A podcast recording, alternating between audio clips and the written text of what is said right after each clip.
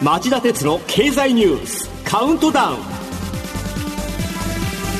皆さんこんにちは。番組アンカー経済ジャーナリストの町田鉄です。こんにちは。番組アシスタントの杉浦舞です。今日も新型コロナ対策をして放送します。今年のノーベル物理学賞は日本出身でアメリカ国籍の真鍋淑郎プリンストン大学上席研究員ら3人の受賞に決まりましたえー、受賞対象になったのは世界に先駆けて今から50年以上前に CO2 二酸化炭素が増えれば地球の気温が上がり温暖化につながると明らかにしたことで気候変動の研究や国際的な対策づくりが始まるきっかけになりました、はい、真鍋さんの研究は気温のほか雨や雪の見通しといった私たちの暮らしに身近な天気の長期予報にも生かされているそうです。こういった嬉しいニュースは気持ちを明るくしてくれますよね。真鍋さんの探求心は今も変わらぬ好奇心には敬服いたします。確かにそういう効果大きいですよね、うん、あとね僕は真鍋さんが火曜日プリンストン大学で開いた記者会見で語ったことのうち2つちょっと気になったポイントがあるんです、はい、第1は今起きている気候変動を認識し対処する対処する必要があるとかなりあらわに危機感をあのあらわにされたことですね。で第2に冗談交じりながら日本では協調性が大切でご自身は協調が得意じゃなかったからアメリカ国籍を取ってアメリカで研究生活を続けてきたと語られたことです。日本には個性的な人や異なった意見を受け入れにくい風土慣習があることそれが行き過ぎており息苦しく感じている人が案外多いのではないかそんなことを改めてよく考えてみる必要があるなと感じた次第です。それではこの後僕が厳選したニュースこれだけは押さえておきたい今週の10本をカウントダウン方式でお送りします。この番組は NTT グループの提供でお送りします。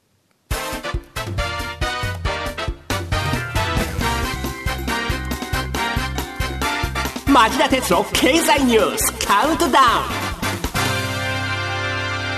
はい、えー、では10位のニュースから始めましょう。新型コロナ初感染の確認はおととしの12月という中国の説明に矛盾か中国ではおととしの5月以降に PCR 検査機器の発注が急増していた。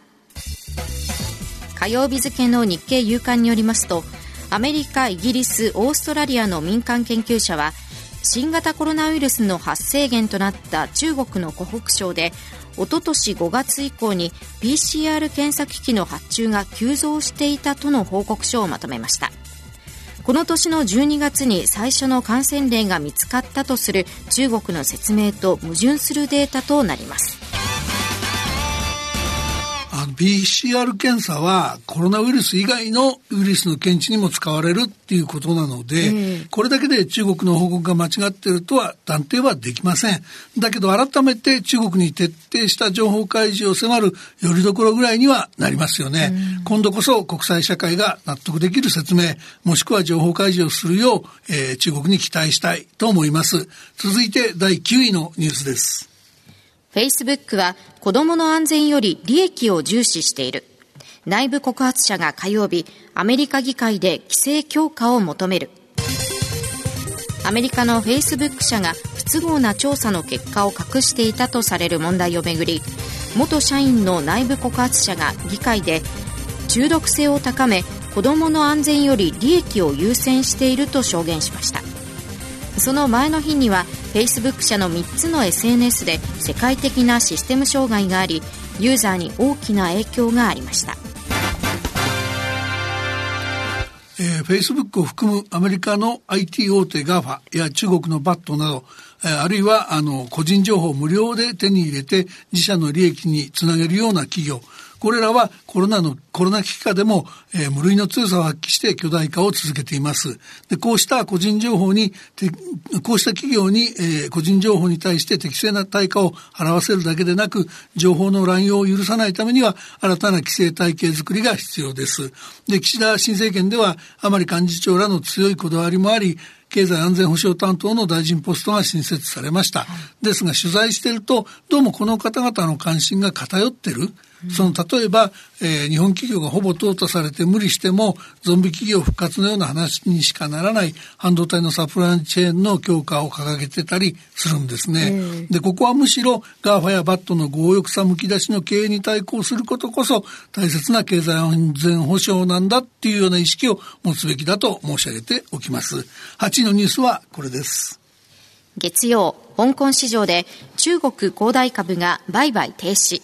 別の不動産の中堅企業でも債務不履行。債務問題を抱える不動産大手の中国恒大集団の株を香港取引所が月曜日から水曜日まで売買停止にしました。理由は明らかにしていません。一方不動産中堅のファンタジアホールディングスグループが同じ日に部分的な債務不履行と認定されました。えー、中国の不動産市場の問題はコロナ後の最初の世界的な経済危機の引き金になりかねません。うん、この問題への対応は中国の政府及び中央銀行にとって大きな試金石と言えそうです。続いては第7位のニュースです。水曜日、東京株式市場が12年ぶりの8日続落。水曜日の東京株式市場は続落し2009年7月以来12年ぶりの8日続落となりました。物価上昇を抑えるために世界の中央銀行がテーパリング量的緩和の縮小を急ぐのではとの警戒感が株価を押し下げているとみられます。あの僕が驚いているのは、この下げの原因をですね財政再建を横に置いといて巨額の財政支出を伴う経済対策ができますかとか分配向上が日本企業の足を引っ張らないですかとかとにかく岸田政権の経済政策を悪者にするような解説の大合唱が起きそうな雲行きになっていることなんです、ですがこういう主張している人たちの本音って実は岸田政権の別の経済政策を批判してるんですよね。で彼らが嫌っているのは株式の配当や売買にかかる金融所得課税の見直しだと僕は見てます。見てますっていうか、うん、僕にもそこのとこ反対しろって言ってくる人が結構多いんですよね。どういうことですか？あのね、この金融所得課税っていうのは現在一律20%、所得税が15で住民税が5、なんですけど、この課税引き上げを累進性、引き上げとか累進性の導入をやれば、1億円の壁って呼ばれる、その超超高額所得者に対する事実上の税制優遇をやめることになって、相応の税収拡大ができるんで、その増収分を所得の少ない人への分配に当てれば、その不公平なその分配や格差の是正になるっていう考えがあって、岸田総理がかねて実現を主張してきた経緯があるんですね。はい、で、この1億円の壁っていうのはですね、その給与所得だと累進課税なんで、住民税も含めて最大55%の税率がかかりますけども、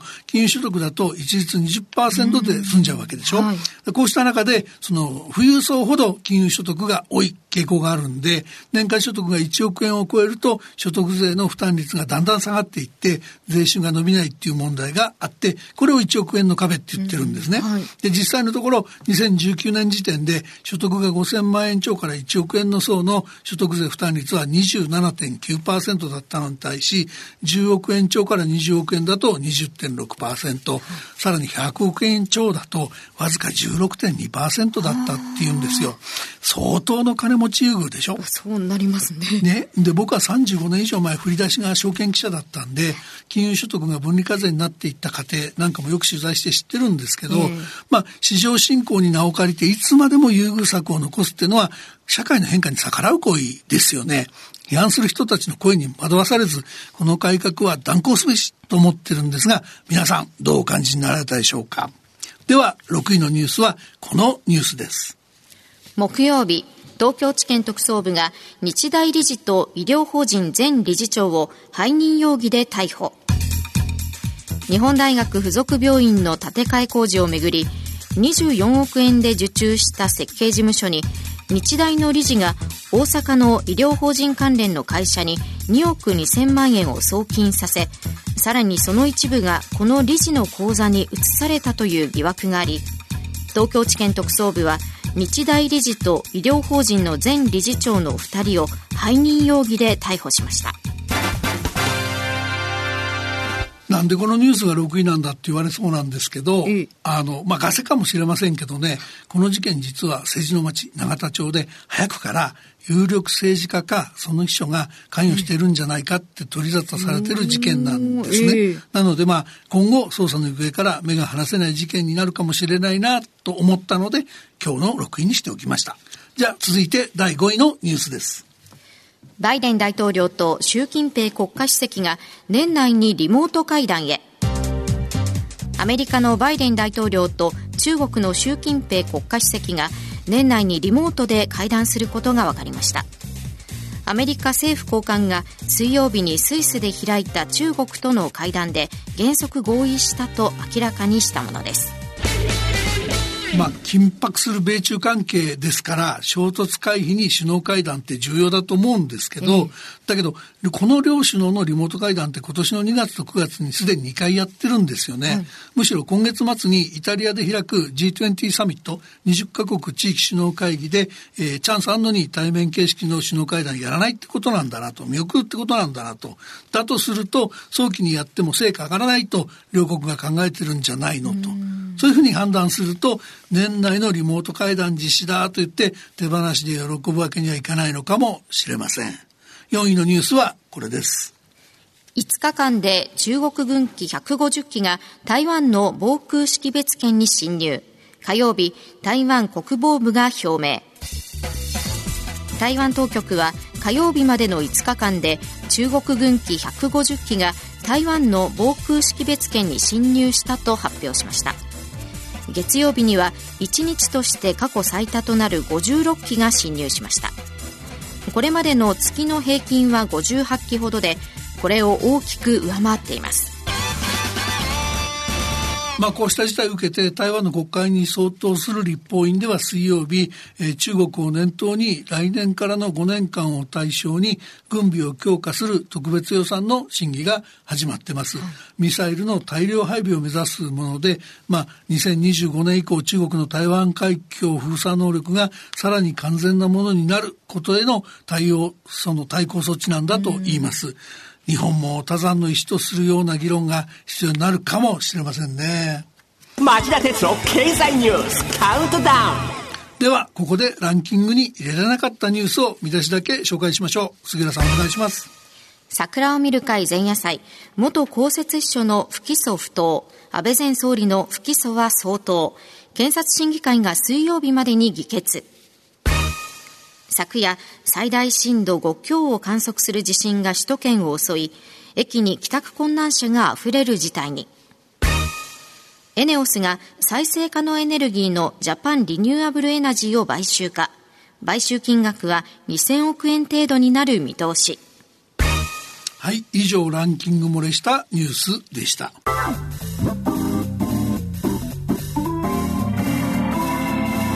町田鉄郎経済ニュースカウントダウンでは、3位のニュースです。月曜日、ニューヨーク市場で原油先物が一時7年ぶりの高値に。ニューヨーク市場の原油先物が急進、一時7年ぶりの高値をつけました。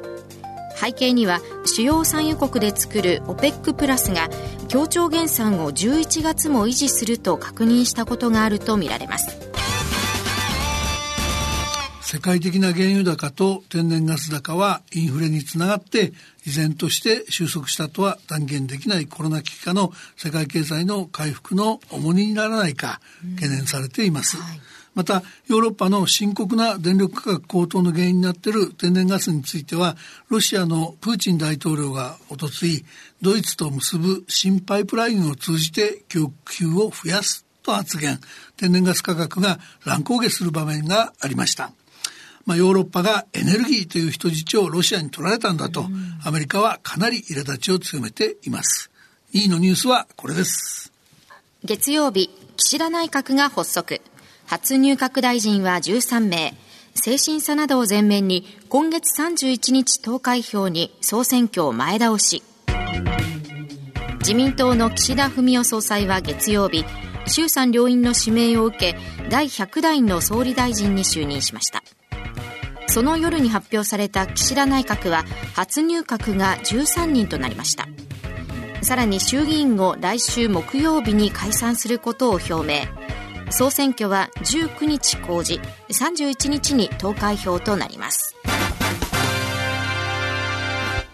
メディア各社の調査では内閣支持率が低いんですが登用された若手閣僚には私は期待したいです。うん、あの確かに新閣僚の顔ぶれは初入閣が多いです、うん、女性閣僚も3人登用されました、えまあ、菅前内閣と比べると大幅に刷新された印象はありますよね。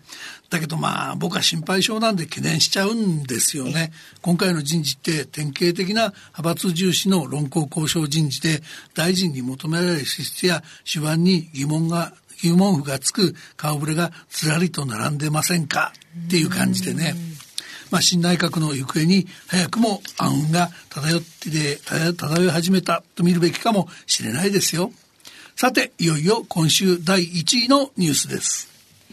岸田総理が先ほど総選挙を睨んだ所信表明演説。2月に受付終了していた給付金の幅広い業種への支給の復活などを強調。岸田総理は今日、総選挙を睨んでの所信表明演説を行いました。岸田総理は自民党総裁選で掲げた経済政策成長と分配の好循環の実現に向けた取り組みや新型コロナ対策として給付金の復活などを打ち出しました。り返ると菅総理って就任直後の総選挙を見送って内閣支持率の低下に遭遇解散総選挙を自らの手で行いま行えないまんま再選諦めましたよね。で岸田さんはこの反省から大方の予想だった来月7日とか14日っていう投開票でなくて今月31日投開票に総選挙を前倒しして必勝期してます。そのために所信表明演説で打ち出した岸田内閣の政権運営方針は、じゃあ我々有権者にとって必要十分なものなのか、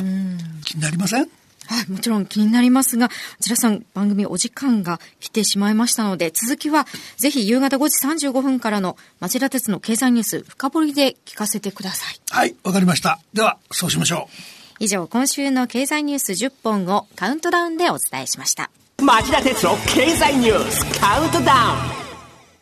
この番組は NTT グループの提供でお送りしました。さあ皆さんとはこの後5時35分からの町田鉄の経済ニュース深掘りで再びお耳にかかりましょう。それではさようなら。